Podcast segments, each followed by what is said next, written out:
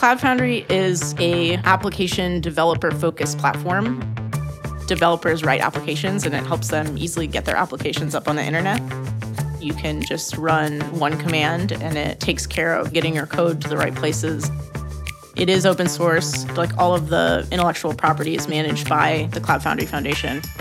We've had to get the engineers to understand a persona of the malicious operator. You know, you love your users too much to believe that they would do something so evil.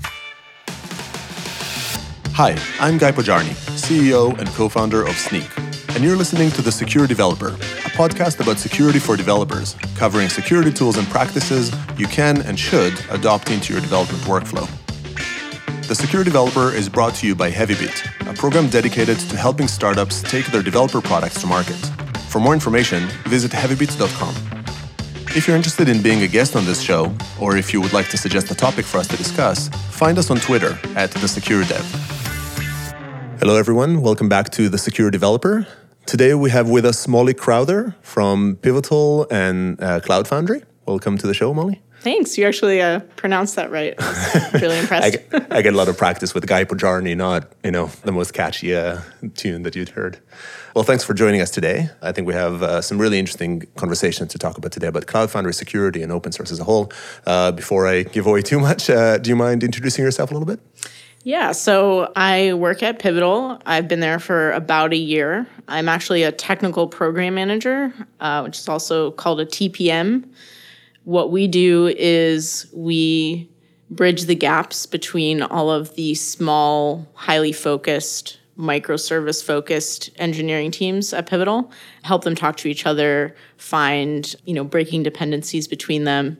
And we also tend to focus on horizontal aspects of the whole Cloud Foundry platform, including security or docs or just other things that every single team needs to get right in order to create a coherent platform.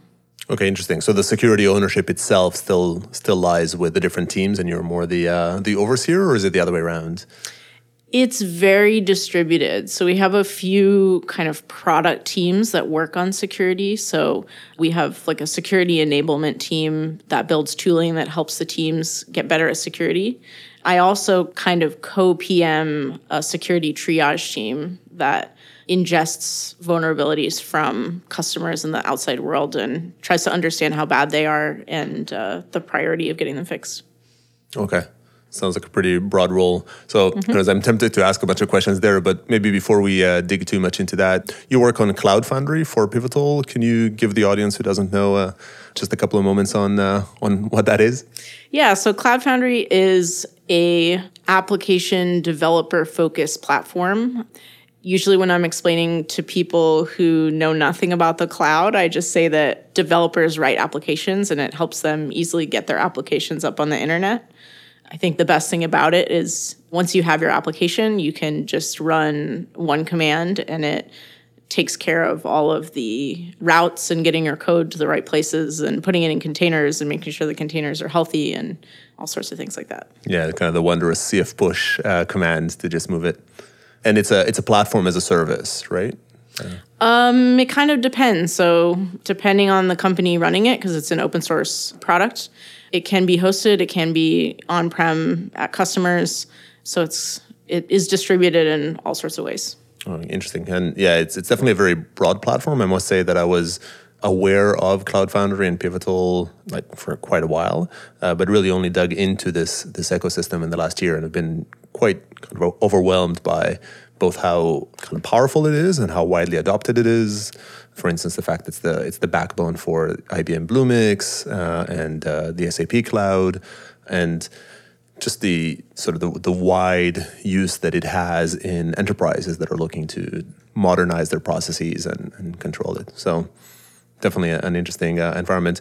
Sorry to uh, uh, maybe uh, belittle it with the platform as a service, but I do see that that sort of concept, you know, I sort of see Cloud Foundry amongst other things as the manifestation of platform as a service as well. Yeah, what's really great about it, working on it in general, is just it is open source. It's managed, like all of the intellectual property is managed by the Cloud Foundry Foundation. So while Pivotal is like a really big contributor to it, we're among all of these other like huge companies in this ecosystem and we're working together to improve it. Cool. Like what was the history of that? I mean, how did that come to be? Yeah, it's kind of complicated. it started, I think Cloud Foundry started as a project at VMware back in the early 2010s. And then at some point, EMC bought what was Pivotal Labs at the time, which has been around since the 80s and is the like software consulting arm of Pivotal. And then at some point, they took Pivotal Labs, spun it out with Cloud Foundry and a bunch of data products as like just Pivotal software. And that was in 2013. And then I think the first like Pivotal Cloud Foundry distribution came out at like the end of 2013 and then at some point all of the the ip was turned over to the foundation so that we could build a larger ecosystem with a lot of other players and it's not just pivotal okay definitely an elaborate history, but also I think uh, I think an interesting model today for sort of running this between the foundation and uh, and, and Pivotal, but also you know IBM and 18F and a bunch of others that are uh, participating. Mm-hmm. Okay, we'll get back to that a little bit. Uh, thanks for for the backgrounds. Let's let's sort of dig into into security. So you you run at the end of the day, or at least kind of help manage uh, a lot of the security practices of the Cloud Foundry platform, right, out of Pivotal. What are the the highlights there? I mean, what are the kind of key tenants in managing Cloud Foundry's security? It's interesting because as of about you know a year ago, a year and a half ago, a lot of Cloud Foundry's security was somewhat ad hoc and very I would say crisis oriented. So people would find things, and everyone on as many teams as possible would kind of rally around whatever the issue was and fix it as soon as possible and do whatever disclosures, like public disclosures, were necessary. But that was a painful process. I think it was yeah, also kind of like a it. scary process. So around the time when I was hired, we started focusing more on trying to refine the security process a little bit more.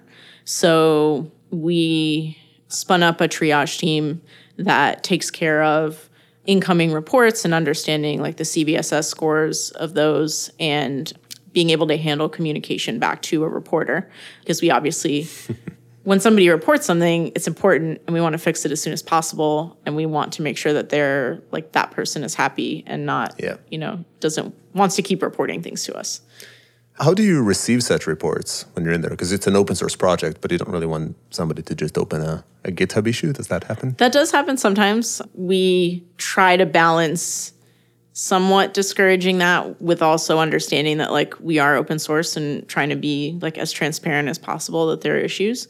We accept reports at various email addresses, security at cloudfoundry.org goes to me and a couple other members of the foundation who work to triage issues.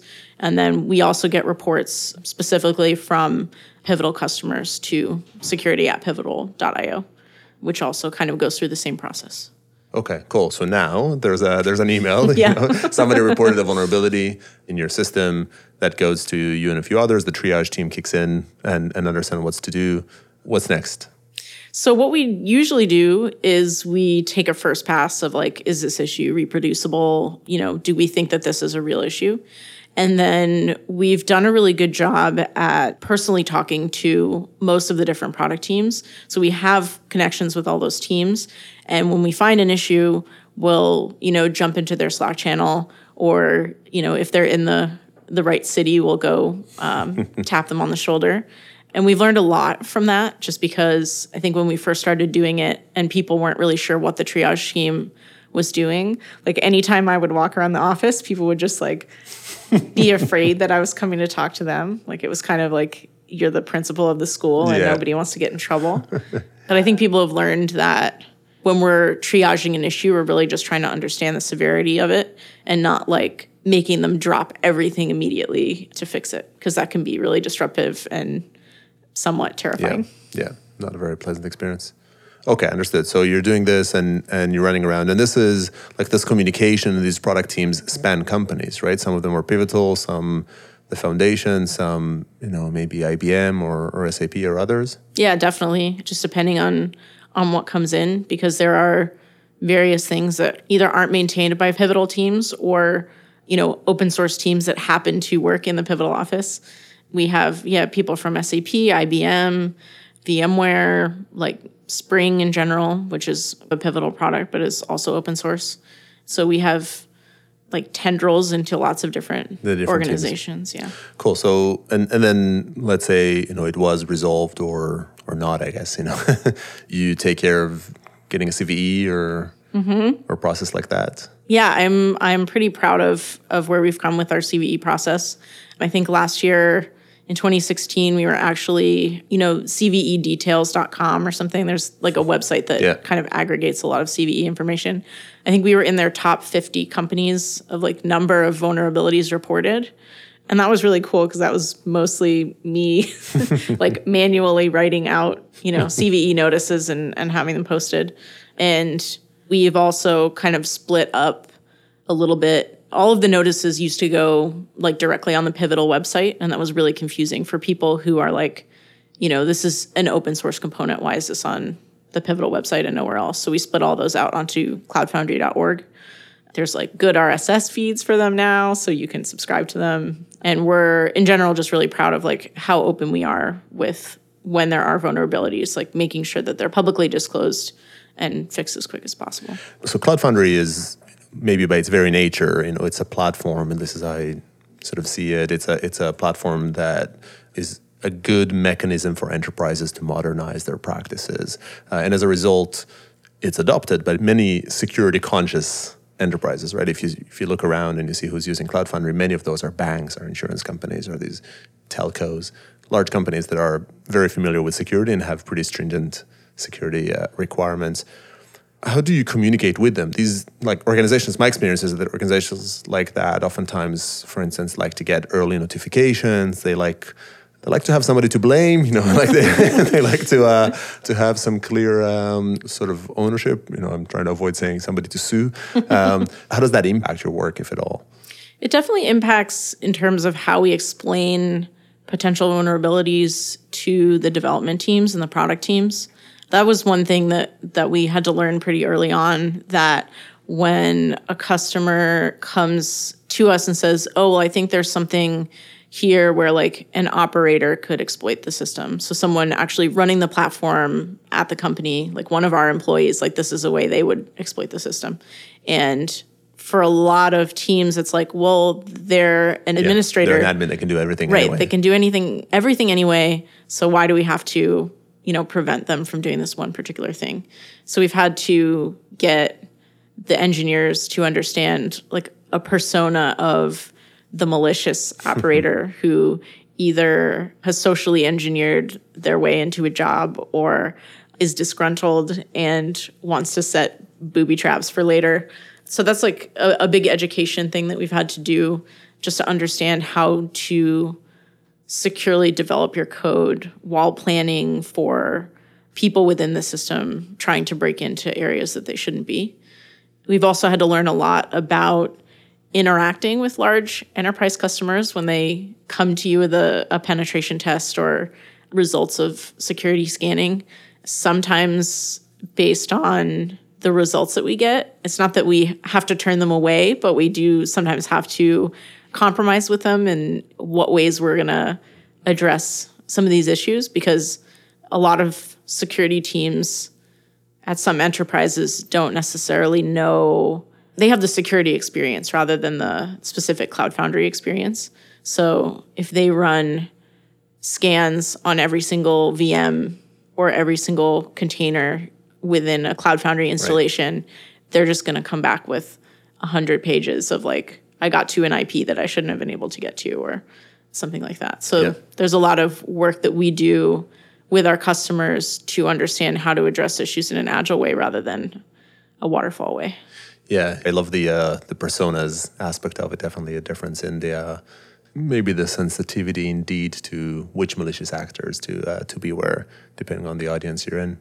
So before we move off this, uh, maybe dig into the agile dev uh, and such, a couple other topics I'd love to still explore on the vulnerability reporting side of it. Mm-hmm. Do you give any early notifications to? I mean, you're an open source project, so to an extent, as soon as it's out there, as soon as a vulnerability is fixed, that fix is in the open. Is there still some mechanism to have the enterprise customers find out about a vulnerability ahead of time? So there have been a lot of uh, philosophical discussions, I could say, about this within the foundation and a lot of the the companies that belong to the foundation. Currently, as a closed source distributor, we don't offer early access to information to customers. Sorry, as a closed source? Yeah. So in this process, we have to wear a lot of different hats, like me in particular. So I'm a representative of the foundation in the process, but also a representative of Pivotal. So the information that gets shared with customers who purchase closed source distributions is restricted until the vulnerabilities are public, mm, if that makes sense. Yeah. Well, let me kind of echo this back and see if I got this correctly. Technically, you distribute closed source Pivotal Cloud Foundry.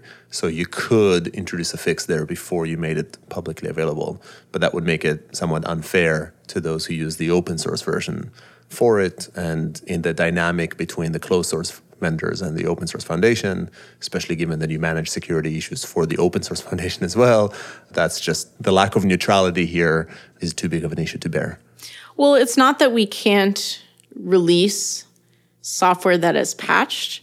It's that we have to be very careful about what we can actually say about why we're releasing that software because the member companies themselves do receive some early warning about things that are coming out. And we try to reduce the amount of time between when a fix is committed and when that information is actually public.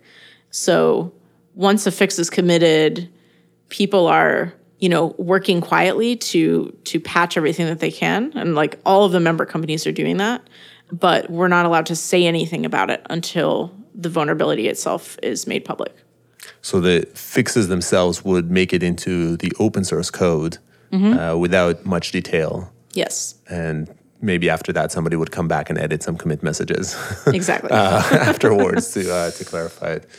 Okay. So I, I, find that relationship between Pivotal and the foundation uh, to be a fascinating topic, especially when it comes to security. Uh, you work, as you said, you have this sort of at least dual hat, if not more, uh, and beyond that, there's also other member companies that are to an extent competitors to uh, they're not really because I think every one of these platforms is, is has its own unique differentiators, but other commercial Cloud Foundry based solutions that mm-hmm. are benefiting from from Pivotal's work and specifically from your work on the space. How do you see, or how does how does it work? sort of the split in responsibility between security responsibility between the open source Cloud Foundry Foundation and, and Pivotal? It's interesting. Pivotal as a company and most of the member companies do their best to not differentiate themselves based on security because we think that is detrimental to the platform as a whole. So generally everything that we do in security is either, you know, if it's a separate sort of service, it ends up being open sourced CredHub is a really good example of uh, it's a credential management solution that's tailored to Cloud Foundry that mm. has been recently open source. We definitely work as closely as we can with the other companies. Sometimes, in particular, time zones are like a huge yeah. issue for me, um, just because most of the other people that I work with at the Foundation on Security are uh, tend to be in Europe. so getting getting time zone overlaps is really hard. Yeah. As far as I've seen, the relationship between the companies and their relationships to the foundation are all really productive. It seems like they would be competitive, and I think probably the sales departments are very competitive, yeah. but the actual product development, like we all understand that that we're working on this together and for the ecosystem to survive as a whole, like that has to be our main goal is to collaborate well with each other. Yeah, to me it seems great. You know, I, I love to see both sort of multiple companies collaborating on security and specifically the relationship with the open source element in it. I think it's also, again, fascinating because for the most part, when you look at open source business models out there, differentiation on security actually is the differentiation mm-hmm. oftentimes, you know, not just security, but rather on sort of enterprise grade reliability from assurances and support and all of that jazz, but also, you know, security and securing of the platforms and handling vulnerability management. So I'm sure this is a, a frequently discussed topic uh, in the context, but uh, it's great to hear that, that the, the, companies are collaborating well on it. Maybe switching a little bit to, to a slightly different topic, you know, I think it's it's interesting to look at how security is managed on the platform itself, which is what we've discussed so far. But I think another area of of interest to our audience is to talk about the platform maybe as a means for security, right? To talk about securing in an agile uh, development environment. So maybe if we can discuss that a little bit, Pivotal is maybe one of the most committed uh, development organization in terms of like modern methodologies, pair programming, uh, you know, like all sort of extreme programming uh, techniques around. And it's interesting. We heard a little bit. You told us a little bit about uh, security playing a role there in the security enablement and and the likes, and the teams running there. What aspects do you see? Like, what interesting development practices you think people can adopt from how Pivotal does security, and which interesting security practices do you see running on the platform itself? That yeah. Makes sense. yeah. So one of the things that is really cool about Pivotal that you mentioned is the focus on extreme programming and agile development in general. And what's interesting about Cloud Foundry is that we're kind of an embodiment of those philosophies. And we're experimenting on actually taking that pivotal model and scaling it. So it's not just one development team that's doing pair programming, it's hundreds of engineers within like a 2,000 person company all over the world. So there are some interesting things that we've been doing with security. If you kind of consider each of the little product teams that are building the platforms as kind of their own application or service teams. One of the things that we've been doing a lot more is running what we call security workshops, which are both to kind of level up the experience of particular engineers with uh, respect to understanding threat modeling and just basic security concepts, while also trying to learn how to attack their specific part of the system. So we're both improving the security of the system and hopefully teaching these engineers more about security so that when they inevitably rotate to other teams, they can bring that expertise and help kind of scale the security education as a whole for the company. Is this a educational workshop? This is like a mock application that you run through with some frontal, uh, like some some presentations in it, or is this literally you know pen testing their applications and uh, and running tools? Um, it's taken a couple of different forms. We actually have some cognitive science pivots who are are working with us on it to kind of design better. Sorry, pivots is like pivotal employees. Oh yeah, pivotal, okay. pivotal employees. Uh, yeah, so we have some cognitive scientists who are helping us with understanding how people kind of make a switch in mindset. So one of the things that's really interesting is the product teams are often really focused, obviously, on their own code and, and pushing features and things, but they also work from a mindset where they're empathetic to their users and empathetic to each other and assuming the best of everyone which doesn't necessarily help you uh, get better at security right yeah. because you you need to understand who the people are that are attacking you and the fact that they don't have any respect for your stories or your code or the law. So, those security workshops, we usually have a couple of different activities that are related to understanding threat modeling and understanding that mindset of an advanced persistent threat against your part of the system but also you know draw an architectural diagram of what your component looks like. You know where does the value move through that system and how can we protect it? Uh, first of all, like cognitive scientists working with the dev team. I, wow, I guess I never really thought of of the complexity or of how building, you know, empathy and you know thinking about your users and putting them first could actually get in the way a little bit of security mindset because you, you trust or you know you love your users too much exactly. to, uh, to, to believe that they would do something so evil. So you do the workshops and you and you teach those components. Have you managed to to it, it sounds like the dev teams themselves own many of the security aspects or at least you know should care about security have you seen this as results like do you see initiatives security related initiatives coming from the team do you see definitely uh, the do like central tools that are actually initiated by the teams yeah so one of the parts of the agile process in cloud foundry is running what are called inceptions which are you basically take a large feature and understand the scope. And the inception is a meeting where you meet with the whole engineering team and, and other stakeholders to understand, you know, the goals and anti-goals of that particular feature initiative. So I've been to a number of these where they were related to like specific security improvements for the open source that weren't initiated mm. necessarily by an engineering director telling them they had to do it or somebody from a security team telling them that they had to do it but it's like oh here's something that we have to accomplish and it turns out if we do it this way it'll be more secure so teams are definitely starting to understand that security is debt that they have to pay down and that when they do new things if they do it in a more secure way, they don't have to spend as much time paying down that debt. Yeah, interesting. I think well, I, I think Pivotal has always been kind of at the forefront, as we just discussed, around development practices. So, would love to see the pivotal dev process, or well, in fact, maybe we are seeing it being a, an example or sort of of of embedding security into that process as well, right? Of sort of having that security ownership there. I think everybody believes that security should be an aspect of quality, should be something that's built in, and it's just really, really hard to do it.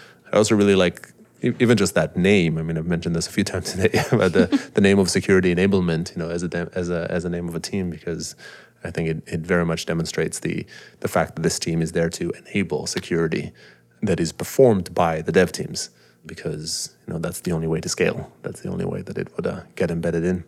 Exactly.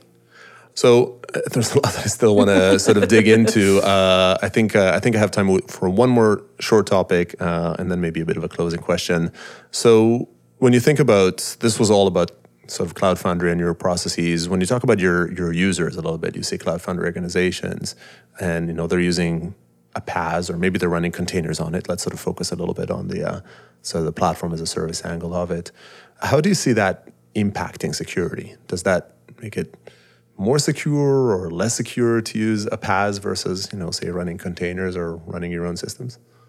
I guess I th- I think back to my experience previously before working at at Cloud Foundry. Um, I was working at a small energy efficiency consulting firm, and we had a particular person who was more excited about DevOps than most of the other developers. And he basically like figured out Docker like before it was before Docker was a thing. He was trying to run Docker and trying to run our applications. And I think of people basically building their own platform and not realizing it versus okay, we have a company with, you know, 500 people, dozens of teams working on this for yeah. you. Um, there are always going to be things that you as someone trying to roll your own platform don't think about. And that I think for our customers and, and Cloud Foundry customers in general, like the actual line of where people are providing value in their organization is at the application level. They're not winning awards for running Linux servers yeah. securely. So they should focus on on finding a platform that they can they can live with in terms of its security because the alternative is to do it yourself and probably mess up.